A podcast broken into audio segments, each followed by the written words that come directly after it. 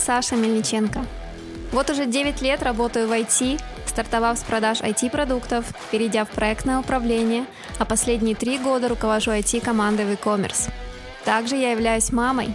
Моему сыну три месяца, и, честно говоря, эти полгода планировала посвятить время семье, гуляя на свежем воздухе, наслаждаясь цветущей киевской весной и приближающимся летом. Но, к сожалению, текущая ситуация в мире внесла коррективы и закрыла всех нас на карантин. Так родилась идея первого подкаста «Удаленка, не продленка». Главная мотивация в его создании – это прежде всего помочь тем компаниям, которые на 100% привыкли полагаться на работу в офисах и не были готовы к резкому повороту. В подкасте я расскажу о том, как максимально безболезненно, быстро и эффективно наладить работу в новом режиме. Что будет дальше? Никто с уверенностью не ответит на этот вопрос. Но уже становится ясно, что бизнес-подходы и организация труда не будут прежними, а возможность удаленной работы, рекламируемая на собеседованиях, перейдет из разряда плюшек IT в стопроцентный must-have. В прошлом выпуске я рассказала о том, на что обратить внимание при организации домашних условий и построении общения в удаленных IT-командах. Опрос iForum, проведенный среди подписчиков с 25 по 30 марта, показал, что около 22% опрошенных столкнулись со сложностями дистанционной работы и продолжают искать и пробовать новые алгоритмы. Среди топ-причин снижения эффективности отмечены домашнее окружение – порядка 39%, недостаточная самоорганизация 34% и непродуктивный менеджмент 14%. Если эта тема для вас актуальна, рекомендую начать прослушивание подкаста с выпуска номер один. Ну а мы двигаемся дальше, и второй выпуск посвящен дистанционному взаимодействию и коммуникациям между IT-командами и бизнес-заказчиками. Я также затрону тему правил хорошего тона во время проведения митинг-коллов. Знаете, сидя уже третью неделю на карантине, задумалась о том, как быстро человек адаптируется к новым условиям и ограничениям. Вот мы такие деловые, занятые, ездили на работу, встречались с друзьями, походы в кинотеатры, спортзал, кафе, рестораны, на шопинг, обязательно маникюр, педикюр, косметолог, путешествия, еще и саморазвитие не забывали, подкасты, я аудиокниги в машине.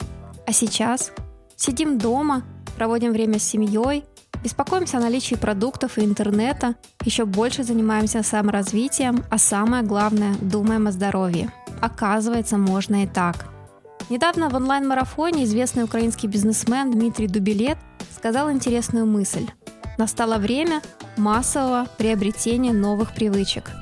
Люди, заказывающие два месяца продукты в приложении, вряд ли после карантина перестанут это делать и будут часто заезжать в супермаркет. Это войдет в привычку – Возможно, некоторые перейдут в онлайн-тренировки или не захотят возвращаться в офис, осознавая преимущества удаленки. И я подумала, а почему бы компаниям, ранее полагающимся на офис, за период карантина не выработать для себя новую привычку? Начать оперировать и принимать решения, постоянно держа в голове необходимость удаленной работы. Точнее, это звучит в английском языке. To operate with a remote first culture in mind – нет, я не призываю, не говорю о том, что нужно закрыть офис и остаться дома. После карантина, надеюсь, все вернется в прежнее русло, люди будут ездить на работу, заниматься любимым делом, но при этом подбирать персонал, внедрять и настраивать секьюрные админские штуки, строить процессы, выбирать софт, принимать стратегические решения компания может, или я бы даже сказала уже обязана, держа в голове абсолютно реальный формат удаленной работы не только для IT, но и для бизнес-юнитов – на мой взгляд, это ближайшее будущее и нужно действовать уже сейчас. Согласны? Тогда напишите, пожалуйста, об этом в комментариях. А в этом выпуске поделюсь несколькими идеями и подходами в организации общения между IT и бизнесом. Информация в первую очередь будет интересна менеджерам или дам со стороны IT, выступающим первой точкой контакта, и, безусловно, бизнес-заказчикам.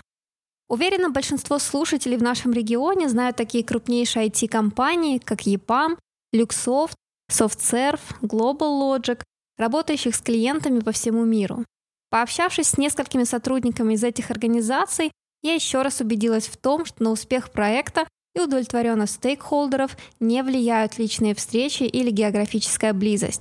В первую очередь важна прозрачность в коммуникациях и работе и правильные процессы разработки. Этот подкаст не о процессах разработки, надеюсь, вы успели их настроить и отшлифовать еще в офисном формате. Поэтому давайте сосредоточимся на слове «прозрачность». Как можно этого достичь? Пункт номер один. Онлайн-митинги. При переходе на удаленный режим может сломаться главный инструмент синхронизации – статус встречи с заказчиками.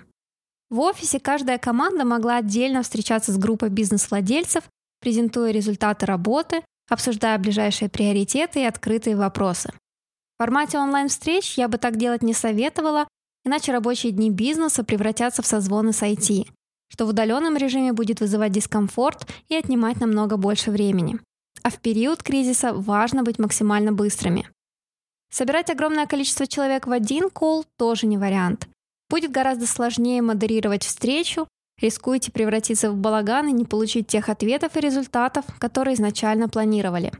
В данном случае рекомендую проводить цикличную встречу с нужной для вас периодичностью, куда пригласить. Со стороны IT – руководителей основных команд, со стороны бизнеса владельцев и топ-менеджеров тех направлений, которые так или иначе являются стейкхолдерами в проектах и взаимодействуют с IT. Таким образом, получаем компактный состав участников с соответствующими полномочиями для обсуждения вопросов и принятия решений. Кто и как готовится к такой встрече? Приведу один из примеров из enterprise сегмента. В открытом для участников доступе с возможностью совместного редактирования размещается шаблон презентации имеющий определенный порядок и структуру. Начинается документ с общих новостей и результатов, статусов проектов. Далее каждая IT-команда кратко презентует итоги за период, планы на ближайшие недели, начиная с фронта, мобильного приложения и заканчивая бэк-офисом. Оставшаяся часть встречи отводится на открытые вопросы и корректировку приоритетов по крупным проектным задачам. Небольшие, как правило, обсуждаются в формате письма. То есть минимум за день до встречи каждая IT-команда заполняет слайды согласно шаблону, а бизнес может заранее посмотреть материалы. Модератором такой встречи чаще всего выступает представитель IT, который внимательно следит за таймингом и демонстрирует презентацию на экране. Как-то не странно, но подготовка требуется и представителям бизнес-юнитов. Как минимум, они должны заранее собрать информацию и открытые вопросы от подчиненных по проектам в рамках своего направления, как максимум детально понимать, что там происходит. Это важно, иначе на кол часто придется подключать сотрудников отдела, оперируя тем, что они лучше озвучат ситуацию. Важно также в ходе встречи вести протокол и начинать следующую встречу именно с него. Это делается в онлайне, используя тот же ресурс, где лежит и презентация. Таким образом, материалы будут храниться в едином месте, а доступ можно раздать не только участникам, но и всем заинтересованным в проектах.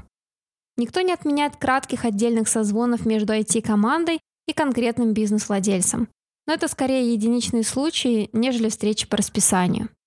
Как итог, бизнес-направления, коммуницирующие с IT, прозрачно понимают, что происходит и куда мы движемся, и в том числе могут прямо на встрече между собой договариваться о приоритетах проектов и задач с конфликтующими по занятости IT-ресурсами.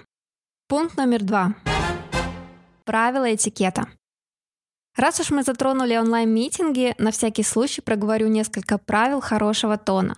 Уверена, большинство и так их придерживаются. Первое. Перед встречей необходимо проверить настройки компьютера и подключение камеры, звука и микрофона. Так вы не опоздаете на звонок и не будете заставлять большое количество людей терять время, потому что не слышите или не можете говорить. Второе. Желательно использовать видеосвязь. Это располагает к встрече и создает атмосферу присутствия. Третье. Включайте мьют микрофона в моменты, когда ничего не говорите. Так в эфире не будет лишних домашних звуков, например, мяукающего кота или ремонта у соседей, и станет понятнее, кто и когда хочет взять слово. Хорошо бы еще не перебивать друг друга и не создавать балаган. Четвертое. Вопрос вызвал бурную дискуссию? Зафиксируйте это, дайте людям время на раздумья и обсудите его на следующей встрече или дополнительном созвоне. Важно следить за таймингом. Пятое.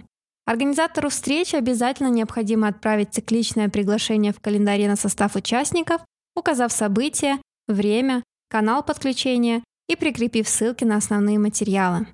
В случае, если у вас не получается присутствовать, не забываем отклонять приглашение. Так, остальные участники не будут вас ждать и смогут вовремя начать встречу. И шестое, как я уже ранее говорила, не забываем вести протокол, фиксируя договоренности, сроки и ответственность за выполнение. Подвешенная в воздухе задача безответственного так и останется просто напечатанной в протоколе задачей. Пункт номер три. Управление проектами и приоритеты. Попытаюсь объяснить. Хорошо бы сделать так, чтобы по общим крупным проектам и в отдельности по каждой IT-команде был доступен в онлайне понятный план, roadmap или бэклог проектов с указанными приоритетами, последовательностью выполнения, предварительным сроком, заказчиком, участвующими командами, чтобы в любой момент топ-менеджер, бизнес-владелец или заинтересованный мог посмотреть статус, не дожидаясь общей встречи. Тем более в период кризиса нужно быть не только быстрыми, но и уметь адаптироваться, меняться, а это значит будут внезапно появляться новые проекты и идеи, которые подвинут ранее зафиксированные приоритеты. Для этого можете использовать удобную для вас систему управления проектами. Выберите на рынке подходящий вариант. С одной из конференций запомнился такой тезис. Если клиент запрашивает апдейт статуса проекта, значит ты, как PM, сфейлил предложенном варианте, опять же, на мой взгляд, обеспечиваем максимальную прозрачность. Пункт номер четыре. Правила общения. В первом выпуске я говорила о кипише менеджеров и необходимости заранее обсудить в команде правила общения. При взаимодействии с бизнес-заказчиками эта тема актуальна вдвойне. Именно IT, отвечая за безопасность, определяет конкретные инструменты коммуникации, которые будут использоваться. Например, если ошибка или вопрос по системе, то тут ничего не меняется. Бизнесу необходимо регистрировать инцидент или запрос на обслуживание в саппорт-системе с сохранением ранее установленных SLA. Приведу пример. Приходит сообщение в чате от пользователя с криком о помощи, так как не работает нужная ему кнопка. Поддержите коллегу, уточнив, что вы обязательно проанализируете инцидент, как только он зарегистрирует его в сервис-деске и может даже номер тикета прислать прямо сейчас в чате. Если обсуждаете требования по задаче, фиксируйте это комментариями в таск-системе. Чат – это не система управления требованиями. Договоренности потеряются в многочисленных окнах и комнатах переписки. Например, бизнес-заказчик хочет изменить существующую функциональность. Он, конечно, может прислать требования в чате, но в виде ссылки на соответствующую задачу в системе с изложенной детальной информацией. Все современные таск-системы умеют прикреплять файлы, работать с комментариями, отправлять уведомления, подписываться на изменения и обладают всеми прочими вкусностями, позволяющими не потерять эту задачу. Резюмирую. Имейлы как писали, так и продолжаем писать. Желательно зафиксировать максимальную скорость ответа, так как в удаленном формате количество писем явно увеличится. Инциденты и требования к задачам регистрируем и комментируем в сервис-деске и таск-системе.